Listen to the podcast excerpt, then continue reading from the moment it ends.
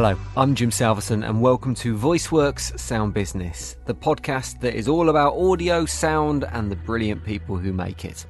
Being able to work out what content or music or voice really works for an audience is a key attribute shared by all the great producers I've ever worked with, across everything, from individuals producing daily breakfast shows to people in production booths making ads that get played on podcasts and on the radio. And for the most part, it all comes down to experience. It all comes down to the producer's gut feeling on a piece of content. But it doesn't have to be just that. Increasingly, technology is being employed to help not only advertisers make informed decisions about the sound of their promotional assets, but also in helping those at the sharp end of content production work out what works and what doesn't. On this podcast, I'm speaking to Damian Scragg from Veritonic, a company who help publishers and creators judge the impact a piece of audio will have on a desired audience before it even goes to market. Damian talks about exactly how they do that, where it's worked in the past, and how the techniques involved, both AI and human-powered, are now being deployed to help make decisions around content as well as advertising. Damian also talks about audio attribution and how advertising performance can be tracked for effectiveness across multiple apps and hosting platforms and different listening devices. It's an area that before I did this interview, I knew so little about, but it seems to me it's a really exciting area, not just in terms of creating audio assets for promotional purposes that really work, but also in having more than just your gut to go on when making content decisions. So let's find out exactly how we work out what works with Damian Scragg from Veritonic.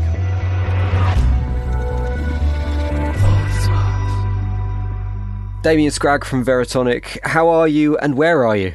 I am very well, thank you. And I am in a lovely little town called Chorley Wood in Hertfordshire, currently sat in the kids' playroom because they get the best internet connection. That's a true image of working from home, of new normal, isn't it, that? Sitting in a playroom surrounded by toys trying to get a bit of work done. Thank you for talking to us today on Sound Business. We're going to talk about the work of Veritonic and working out what works. So how data and analytics can help us work out actually what content or what production has the best impact on audiences, which is something now as a producer of content for the last 25 years or so, it kind of makes me feel a little bit funny. It makes me shiver a little bit, the idea that technology can help me do what my gut should be doing. And I think a lot of people will feel the same as I do. So it'll be interesting to dig a little bit more into this and how technology can help producers make calls that are driven by more than just gut or more than just trusting your ears. I think an interesting place to start here would be to talk more about Veritonic and kind of give an overview of the work that you guys do and the layer of technology and analytics that goes into helping people make those decisions and those processes. Yep, that sounds great. And I think you touched upon some really key stuff there, about, producers relying on their gut and, going with what you know to instinctively be the right thing for, whether it's music or a sonic brand or an audio campaign, instinctively knowing what should work. And I think that's where this stuff gets really interesting because audio particularly, I mean, as you know, Jim, is so subjective. We could have a conversation and we could argue all day long between us about whether the Beatles or the Rolling Stones were the best. And neither of us would be wrong, but we could arguably have two very strong opinions about it. And I think when you look at audio marketing as a whole over the years compared to just other forms of marketing, it is that kind of independent data layer, if you like, that enables brands and other people involved in the production of audio just to step away a little bit from the subjectivity and use data to make decisions. If you think of any brand, everything they do, the colors, the visuals, the video, the celebrities they use, all of that stuff is done with an immense amount of research. And in audio, that's been lacking. So that's where we come in, is we provide this comprehensive, if you like, suite or platform of tools which enable our clients to do audio research, to do analytics, to test and to measure the impact of audio, both before they launch in market, whilst an asset's in market, And also post-campaign, so just looking at the effectiveness so that a client can make a confident decision on their audio investment by using this kind of independent data layer. And obviously we'll dig into that. But the good news is, Jim, we're not trying to replace people with technology, which we'll talk about. So let's talk about those three different elements, the pre, the during and the post, if that's okay. And if we look at it from, we're going to talk more about the kind of content side of things in a little bit, but if we look at the traditional focus of Veritonic's work in terms of the audio advert, I guess, and how we get the messaging right there, what do those processes look like? If I came to you with my brand new shiny product and said, right, I want to make sure I'm delivering this message well, I want to make sure my audio ad is working, what kind of questions are you asking me? What kind of processes are we going through before anything even gets committed to paper? Yeah, so I think one of the key distinctions to make about what we do at Veritonic is that we're not involved in any of the production at all. We're all about the measurement and the effectiveness of the audio assets once they've been produced. So when a client will come to us, whether that client is a brand or an agency or an audio platform, they'll often come to us with a selection of ads or music or voices or whatever it is they're looking to test. And those would have been produced by their creatives or their creative agency based on the brief. You know, how do they want their brand to come across? What are the objectives of the campaign? What kind of impact are they expecting to have on the key target audience? And then what our platform enables them to do is actually test those different assets using a combination of technology and human research. And it's funny how I always stress human, but because we're talking about technology, it's also good to stress the human element as well. But what we're able to do is ask a group of people that look like the target audience to listen to those assets and actually answer a few. There's some standard research questions around preferences and brands and things like that beforehand, but listen to the assets, score the asset as they're listening to it, and then answer some questions post-exposure to the ad as well to really get a feel. So, okay, how do the target audience feel about this? Which of the key emotions does it hit? Is it memorable? Does it increase their likelihood to want to purchase the brand? So then you've got this set of assets that you've tested, and you're in a much better position to rank them from top to bottom based on which ones most closely match the objective and the personality of the brand, based on what people have said, enhanced with the technology that we have built into the platform as well. So you can, as the brand yourself or as the creator of the asset, can go to the brand team at the client and say, listen, here are the assets we've produced. We think they're all fantastic because we're the experts in producing sound, so we know that they're good. However, we've overlaid this independent layer of data on top, and this is how they now rank based on their ability to match the brief that you've set for us. And it just gives the client that confidence of, okay, I like asset, for example, number 2. However, asset number 1 I quite like, and the data has told me that asset number 1 is the best one. So let's trust the data and go with that and roll it into market with that kind of confidence that it's pre-optimized. Now, the human element of that makes perfect sense to me, and I can quite easily grasp that. It's kind of along the lines of, I guess the example I'd go to would be the reason that Amazon Alexa has a female voice is because most people find female voices more trusting than men, so they went with the female voice for that. That kind of makes sense. You go with what people relate to and what people connect to. What's the technological element that comes in there? Because you said half of it's human research, and it's this panel, and half of it's technology. So what is the technology influencing? So what we've been doing this for 7 years now. So what we've been able to do over that time, we've tested, I'm not even going to try and come up with a number, thousands and thousands and thousands of assets via human panel testing, all different types of audio assets. So as I mentioned earlier, it could be sonic logos, audio ads, music, soundscapes, different voices. And we've collected human responses to how they feel about those types of assets. And if you imagine with tens and tens of thousands of assets, we've in effect collected what is probably millions of data points on those assets. That's enabled us, because we've got such a wealth of data now, to build that into a predictive engine, in effect. Right. And what that predictive engine is able to do is to listen to any form of audio asset and make high-level predictions on how that asset is likely to perform in market. Like, is it likely to be more memorable, increase purchase intent, be more engaging? Which of these key emotions is it likely to hit higher against? And that's based purely on the acoustic elements of what's in that particular asset based on human feedback. And what we continue to do is every test we do, human panel test we continue to do, that data is continually fed back into the algorithms to enhance and make those even stronger. And in effect, what that enables clients to do, because the predictive engine is instant for any audio asset we put into the platform, what a client's able to do is very quickly narrow down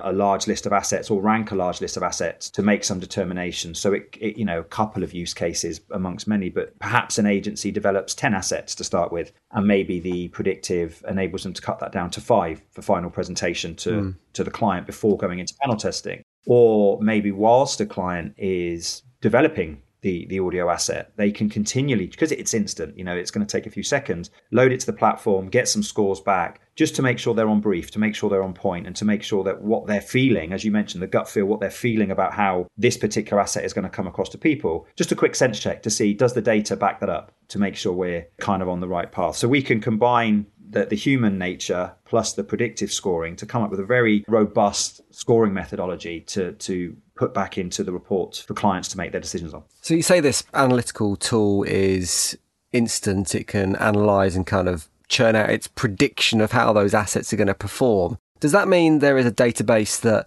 shows trends and shows potential impact? So there is potentially something that could be tapped into before any decisions are made. Say I've got a product that it's a new wine that I want to advertise to 45-year-old men. Would you be able to offer me generalities that would be true to appeal to that audience if I was constructing an advert?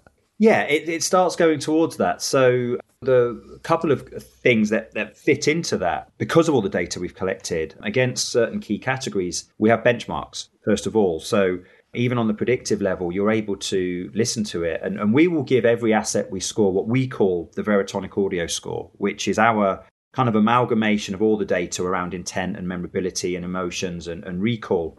And it's our benchmark, our scoring mechanism to enable us to rank assets in a test or in the Veritonic database or in a client's database to compare them against one another. And that's enabled us to create category-based benchmarks. So one of the things you're able to do immediately is say, okay, this asset gets a score of 56. I mean, the score for the purposes of this doesn't really matter what that means, but you can quickly compare that to benchmark is, okay, so for other assets in similar categories, does that score on or above benchmark? Because that's obviously what you're looking to do. You don't want to be putting out an asset that is under the benchmark for that typical category. So that's one thing that you can do.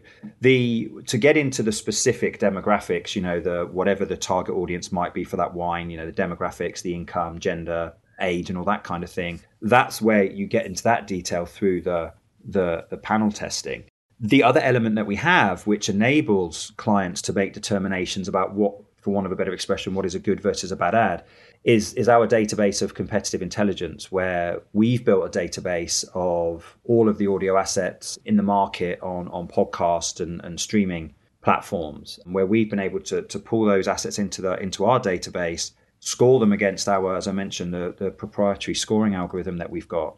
And that enables our clients to see what else is happening in the market. You know, who's advertising, where are they advertising, hearing a copy of the ad, seeing how those ads sound and score using the Veritonic scoring methodology, and using that as a start of comparisons. Okay, my competitors are doing this, they're advertising here, this is the messaging they're going with, this is the kind of the tone they're going with. So when I go out into market or start developing creative, what am I going to do? Am I looking to mimic what they're doing and advertise in similar places so that I'm there as a competitor? Am I looking to find a gap in the trend? You know, if I don't know, you mentioned, I think you used a wine company as an example. You know, are all my customers pushing their white wine and their sparkling wine and rosé wine because we're moving into summer? Well, do you know what? I'm going to push my lighter red wine that I think that you can chill and drink in the summer months. And I'm not going to advertise where everyone else is. I'm going to find that competitive, those gaps where the competitors aren't. And I'm going to start advertising on those podcasts and those streams that they're not. So you start pulling all that data together before you even develop a creative. You're developing, rather than doing it in isolation, you're developing it with a view on what's happening in the market, what the client brief is, what are we looking to achieve as a brand and with this campaign, and then feeding that into the production of the asset before anything even begins. It sounds like what you're doing here is, I mean, any kind of human testing, any kind of audience reaction research is going to have an element of subjectivity to it. It has to. But it sounds what you're doing here is you're taking that audience testing and layering data and research on top of that to reduce the chance it is subjective. Is that kind of a fair summary of where you're at and what you're hoping to achieve? Yeah, I think that's part of it. I think definitely we're not trying to remove subjectivity completely, because That's important, right? Because there's no brand in the world that goes out to, you know, age 0 to 100, male, female, you know, salary $0 to $1 million. You know, do you know what I mean? Nobody goes out truly to a full gen pop audience. So you can never fully remove that subjectivity because of human preference and the way people are just in general in life. But what we're looking to do is say, for example, you know, if you think about the marketing team or the brand team or the chief marketing officer at a brand, you know, that's going to be a full makeup of different people who obviously love their brand. They're very into it. You know, they want the best for that brand. But that group is almost definitely not going to be made up of just target audience for that group. So there's always a danger with this is that, you know, the ultimate decision maker maybe is the brand director or the chief marketing officer. And that person may just have a very strong preference. They know their brand inside out. I like this one. I'm going with this one. Therefore, we're going to go with that. That's the kind of subjectivity we're trying to remove, is to actually give that team and that ultimate decision maker at the brand the data to kind of step back a bit and say, okay, I do prefer that. I do know my brand inside out. However, I need to listen to the audience because research isn't new. We've not invented research. What we're trying to do is focus it much, much more on audio.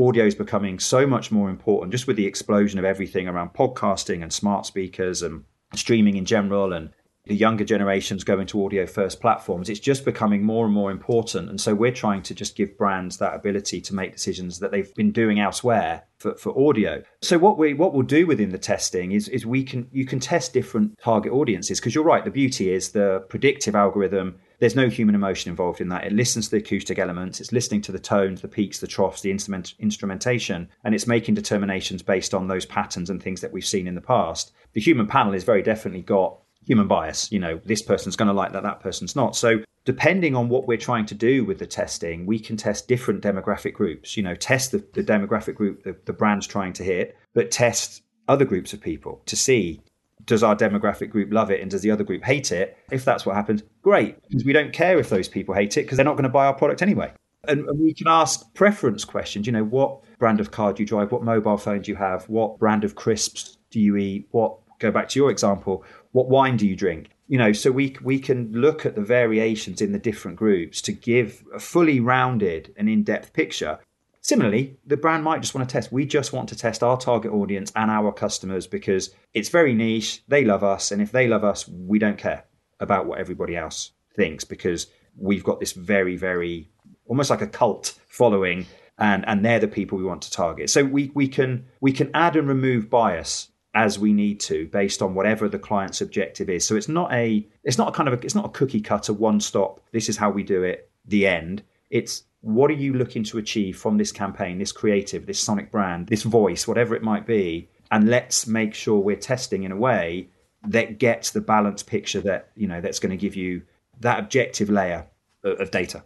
It's interesting you mentioned crisps, because I want to, for want of a better phrase, dig into some crisps now with a real life example of some of your work with the Doritos brand and Frito-Lay as well, who wanted to create a sonic identity for the Doritos brand. Before you talk us through exactly what your role was in the creation of this, let's hear exactly how that brand sounds. The new Doritos sonic identity. Let's do this. When our fans started spending more time on audio first platforms where they literally can't see our branding.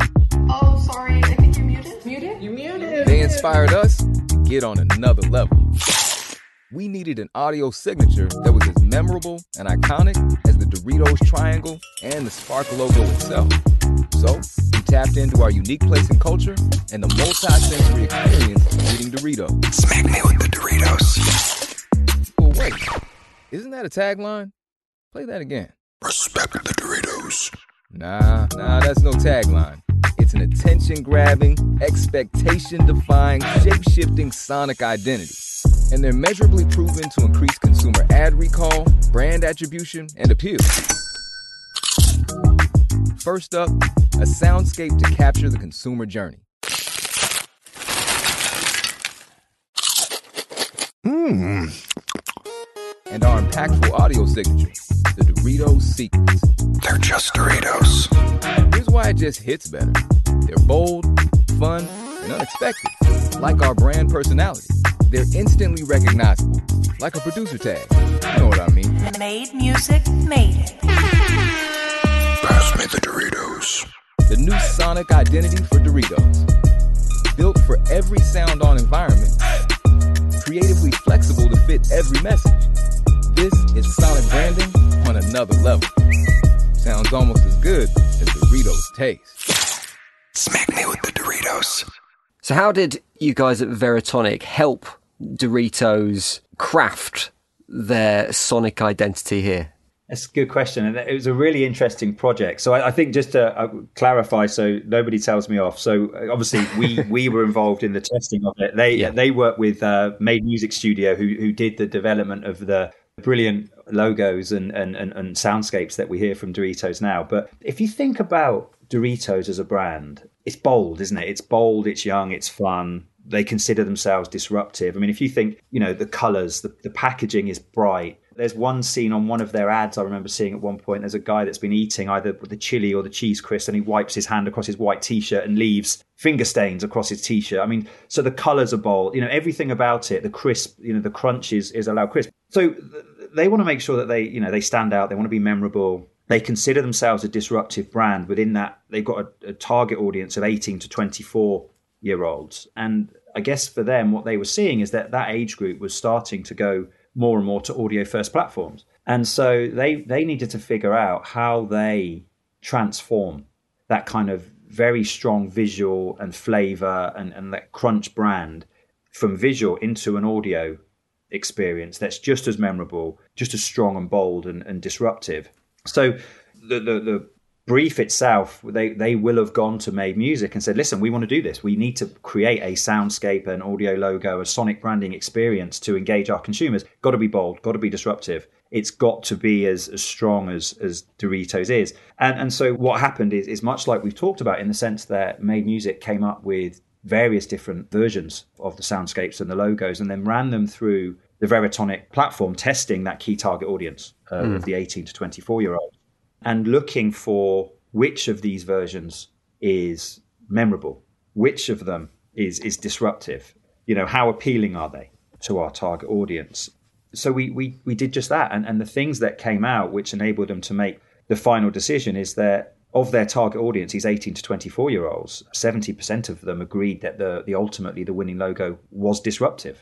It was different. It was bold. It was fun. It was, I guess, classic Doritos. And on top of that, it was memorable. There was a 23% higher recall above the benchmark for that category. So immediately they've got their two key measures, the recall and the disruptive nature. And there was a 12% increase in appeal from people that had heard that logo. And as you just heard from what you just played, there's that kind of whip crunch, as they call it, kind of sound. Mm. It says, smack me with the Doritos. I mean, that brilliant. I have to admit, when I first heard it, I was like, whoa, that is. And then I realized I'm far too old to be in the target audience, but it's so memorable. I was playing it at one point when they first launched it, and my 6-year-old was in the room. He heard it. And unfortunately, every now and then he'll come up to me and he'll whisper in my ear, smack me with the Doritos, which is probably then often with us.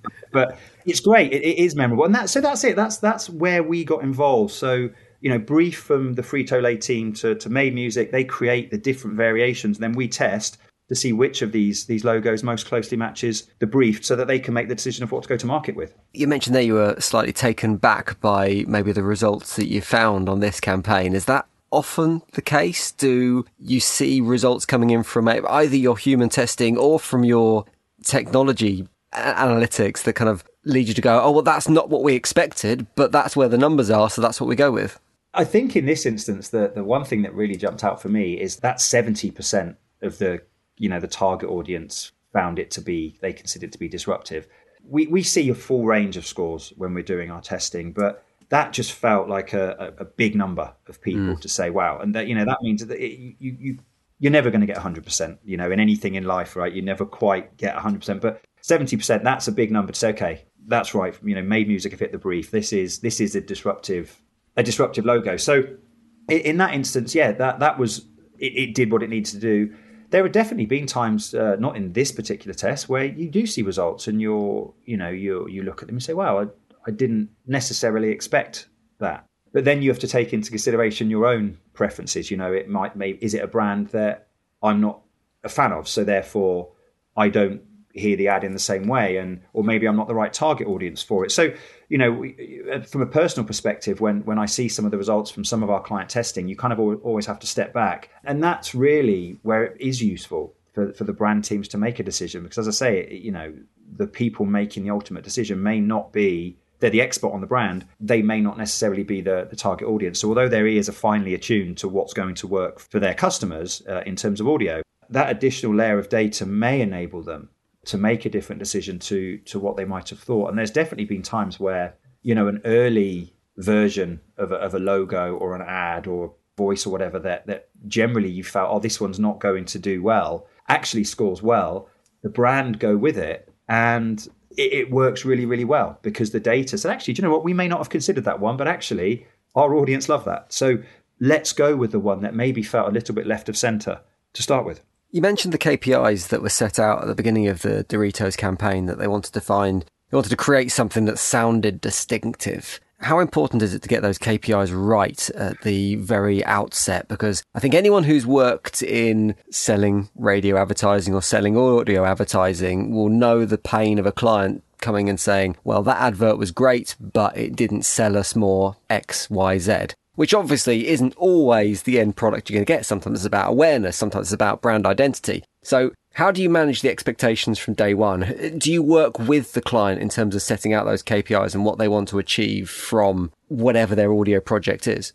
Yeah, it depends at what stage we're brought in. Because we work with a full range of clients, from the brands themselves to their agencies to the audio platforms as well. So we're brought in at various stages by clients, and we always say the best time to bring us in is as early as possible in the process, ideally before you've started anything. Just so, because obviously the pre-market testing and particularly the competitive and market intelligence, if that's done before anything's done, that can feed into those early stages of production. And understanding what the client's really looking to achieve. What we don't want to be is the kind of the static partner that we're given assets, test these, here's the brief, pass the results back. We prefer to work in partnership, and that's why the Frito-Lay with Doritos and some of the other things we're doing and Made Music, that's why that works well, because we work in true partnership, so we understand what they're trying to achieve beforehand. We can advise them on how to test it, some of the, you know, the emotions and attributes and feelings they're looking to test. Because if you get all that right first, like you said, there's nothing worse than putting something into market costs a lot of money. It may be too late. You know, you don't want to have to re-record an ad or add a different piece of music on or change the voiceover mid-campaign because it's not working. Because you could get the target, you know, you could put the ad in the right place. It could be on the right podcast. It could be on the right radio show or stream or wherever it might be to the right target audience. But if the creative itself's not very good or not engaging for the audience, then that's going to massively impact its chance to perform well. So getting all of that stuff right in advance is important. And we did do some work, and I'll keep this very high level, with a client many years ago who had launched a new audio logo into the market and gone through all of the development and the launch phase, and it just didn't hit the right way with the target audience. So they had to pull it from market, and we hadn't been involved in that point. They took a new creative agency on, and then that new agency bought Veritonic in. So the new agency, in conjunction with us, they redeveloped some asset, we did all the testing, and they put a newer updated logo into the market, and that still continues today. And by the way, it's not a brand we've mentioned so far today, but that still continues in the market today for that particular brand. And that just shows, you know, that there was a big spend and time and effort on the client's part to put something to the market that hadn't worked, but they found out after the fact. So it's just one example of getting it right first being key.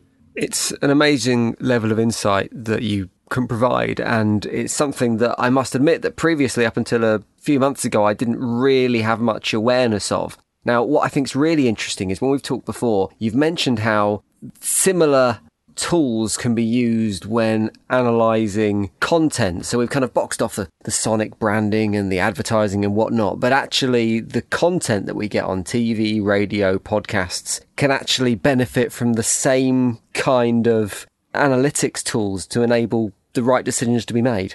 Yeah, absolutely. It's interesting because we always used to focus on solely, when we first started, it was all about the adverts. You know, that was the obvious thing. You know, that was the big part of audio, or just advertising in general. It was the audio element, the music that was used. And so we, very early on, we built the product and we focused on that sort of shorter form, you know, 30 seconds, 40 seconds, whatever it might be, even shorter, 2 seconds for sonic logos and things like that. But really all we're doing is analysing audio. So over the last couple of years, we've started to do more work with clients on analysing the content of, as you mentioned, audiobooks, podcasts, and more recently, actually analysing television news feeds as well. And in each of those instances, what we're doing, we're still ingesting the audio in the same way that we do with the adverts. We are able to transcribe it so we can actually not only hear, but we can read what the content says. But that can also be run through the predictive engine, but also, where necessary, through human panel as well, and asking people to, and the platform and people to score how they feel in terms of how engaging it is, how certain emotions are being impacted. And from a content perspective, that enables certain things to happen. You know, we work particularly on branded podcasts where a brand may have done a short first season and they want to understand, okay, which topics resonated well, maybe which host resonated well, which tone worked well. You know, was it the sort of the jokier episodes or was it the more serious episodes? So we can test that after the you know, a couple of episodes. So they, when they're developing further episodes or further seasons, they know, okay, tone, host, content, length. You know, if you get the tone right, the host right, and the general content, you could probably go for a slightly longer podcast. So they can start using that analysis to make decisions on what actually feeds into the podcast to make it more engaging, more effective. Audiobooks are able to use the analysis to highlight some of the key areas of the book that could be used as trailers or snippets that entice new listeners in to download a certain audiobook. Rather than just the first minute or two of the book, it's like, actually, this is a very compelling segment of the book. This is very engaging. This one's highly emotional. You know, like a film trailer. If you know, what's getting looked for there? Because, I mean, obviously an audiobook is hours and hours of audio content. So if we take it from a machine learning point of view and an analytics point of view from the technology side of things, what's it looking for? What's it kind of trying to draw out of that content to go, well, this is exciting or this is heart-wrenching or whatever it is, the criteria that's been set? And you kind of said it there, really, in that it's listening. So the technology part is listening to, you know, the way the book is read and flows, you know, listening to the peaks and trough, let's say, of the narrator's voice when they're speaking faster with more energy, you know, when they're sort of speaking more softly, for example. And it's much in the way it can listen to music and instrumentation. It listens for the flow, if you like, of the way the voice is running and the speed and the urgency and the, you know, the excitement behind it, and can pull out key sections. And then you can start to draw the parallels between, you know, excitement and engagement. You know, the more exciting something is, the more engaging it's likely to be, the more it's likely to hold a listener's attention.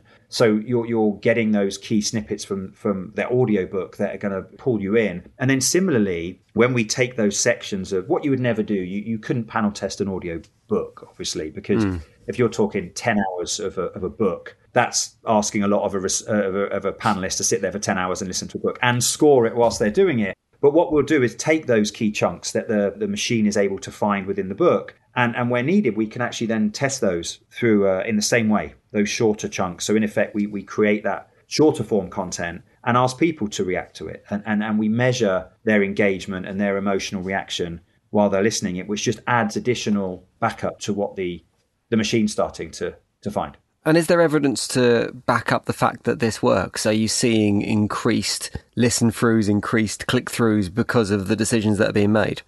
Without giving too much away, I mean, the clients we're doing this stuff for are still working with us. And so they're doing their own analysis to make sure that this stuff is working in the right way. And you know, the companies we're working with, they're big companies. They're big multinational, well-known, global kind of powerhouse companies. You know, they don't continue doing this stuff if their own analysis of what's working. So if, you know, if more books aren't being downloaded, if certain areas of, you know, if podcasts aren't being listened to, they're not going to keep throwing money into research and testing if it isn't working for them. Obviously, some of the results they get, they don't necessarily share all of them with us, apart from, yeah, this is doing what we need it to do. And more interestingly, on the analysis of, you know, if you like, TV news content, we're seeing our clients on that side start to not just renew, but increase the number of programs and shows that they're they're using us for. So they're using us to make determinations about which of their TV news content is most compelling. Because often, I think with the TV broadcasters, they know where the viewership figures are going up and down during a given broadcast or a given show. But very often what they don't have is they don't know why that's happening. You know, what was being discussed at that particular moment in time that made people switch channel or turn off. So with our platform, they're able to say, okay, they can go in and say, right, 9 o'clock news last night, 10 minutes and 15 seconds into the show, we saw a drop off in viewership. What happened? So they put that in, it will immediately take them to that point of show in our platform and they can see and hear what was happening at that time, see the transcription and actually say, okay, maybe the discussion had turned back to COVID. Everyone's fed up with COVID. People switch channel at that point. Let's make sure we develop our news content to make sure we're focusing on the right topics at the right time to these audiences so we can keep our audiences engaged rather than putting out the content, which is asking people to or forcing people to change channel.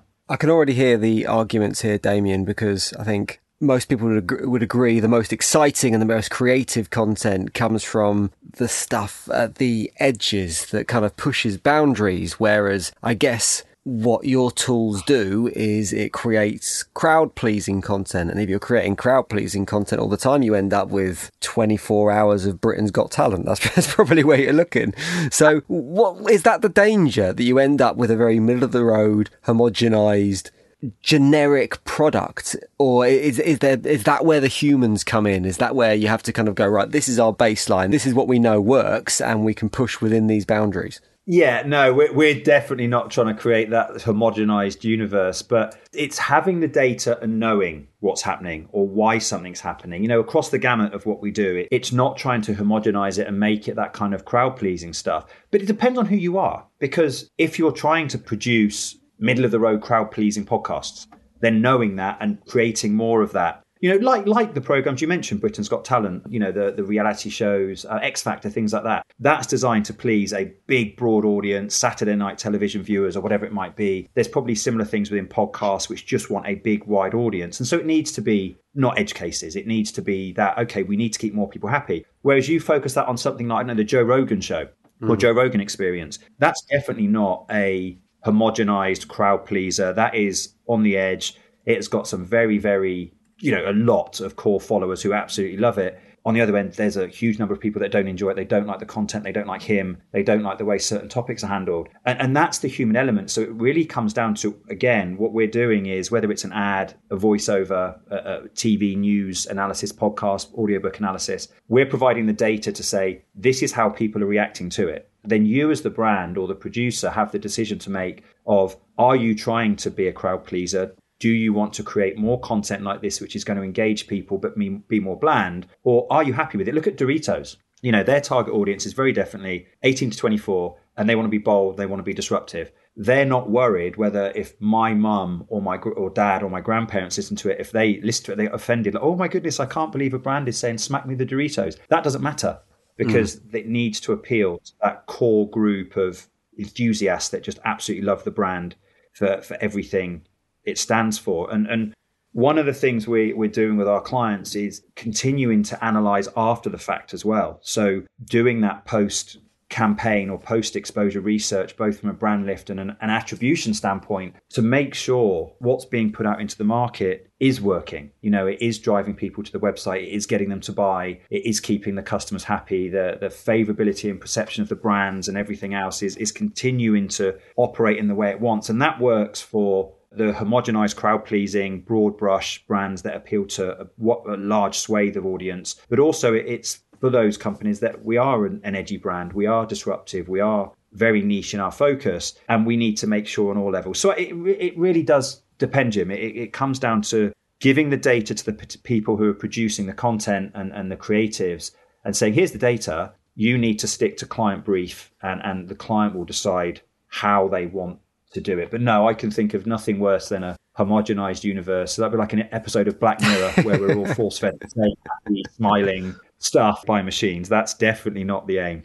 Damian, it's been fascinating talking to you. I've got a million more questions, but sadly we're out of time. So thank you very much for your time on Sound Business. If anyone wants to find out more about Veritonic and the work you do, all the links, as always, are in the podcast description, and you can click through there and browse around the case studies and more information on the work via the website there. But Damian, thank you very much for your time on Sound Business. It's been a pleasure. Thanks for having me, Jim.